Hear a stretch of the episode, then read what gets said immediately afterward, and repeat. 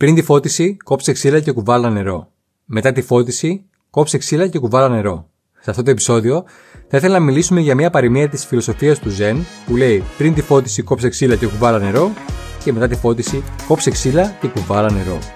Καλώς ήρθες στο show του Greek Coach. Για περισσότερα από 20 χρόνια, ο Θοδωρής Αραμπατζής ασχολείται με την επιχειρηματικότητα, το internet marketing, τα social media και το coaching. Στο podcast Επιτυχία με απλό τρόπο, μοιράζεται μαζί σου απλές, πρακτικές και άμεσα εφαρμόσιμες ιδέες που βοήθησαν και τον ίδιο. Αν είσαι φιλόδοξος επιχειρηματίας, coach ή αν ασχολείσαι με το δικτυακό marketing και τις πωλήσεις και θέλεις να βελτιώσεις τις δεξιότητές σου, τις συνήθειές σου και να αποκτήσεις την κατάλληλη νοοτροπία και ψυχολογία, τότε συνέχισε να ακούς. Αν θέλεις να το κάνεις πιο γρήγορα, μπες στο greekcoach.gr κάθετος free και ζητά μια δωρεάν επιχειρηματική ανάλυση. Καλή ακρόαση.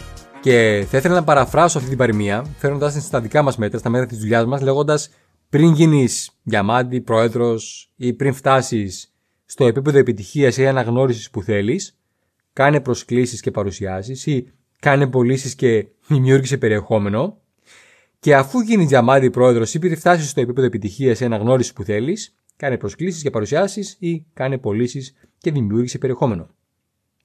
Για να φτάσεις στην κορυφή, στην επιτυχία, ο δρόμος περνάει από το να κάνεις τις δραστηριότητες που θα αναπτύξουν την επιχείρησή σου. Να προσκαλείς ανθρώπους να ακούσουν για αυτό που κάνεις και να τους παρουσιάζεις αυτό που κάνεις. Να κάνεις τις μικρές καθημερινές δραστηριότητες ξανά και ξανά και ξανά. Να κάνεις εκατοντάδες, χιλιάδες προσκλήσεις και εκατοντάδες χιλιάδες παρουσιάσεις.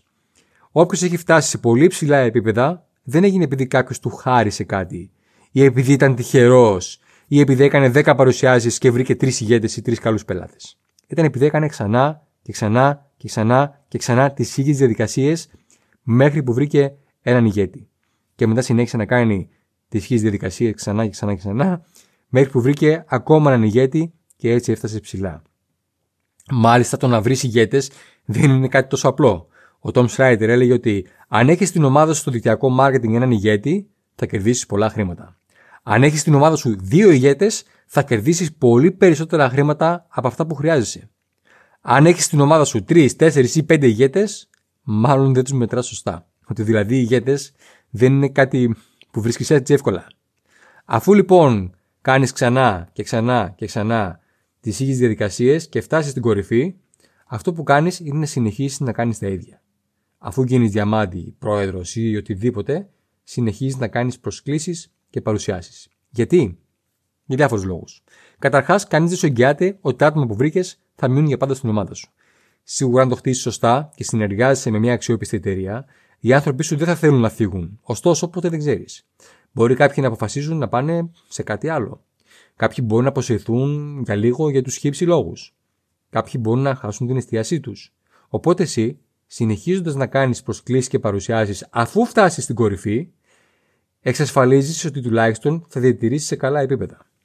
Ένας άλλος λόγος είναι ότι μέσω του προσωπικού σου παραδείγματος εμπνέεις όλους στην ομάδα σου να κάνουν δράση. Υπάρχει ένας πολύ επιτυχημένος δικτυωτής, ο Brian Carruthers, ο οποίος είναι νούμερο 1 στην εταιρεία του παγκοσμίως με 7 ψήφιο ετήσιο εισόδημα, ο οποίος συνεχίζει μετά από 20 και πλέον χρόνια να είναι στου κορυφαίου τη στρατολόγηση στην εταιρεία του κάθε μήνα. Αυτό αποτελεί τρομερή έμπνευση για την ομάδα του γιατί η ηγεσία έρχεται από μπροστά, όχι από πίσω. Πρώτα κάνεις εσύ και μετά περιμένεις από την ομάδα σου να κάνει.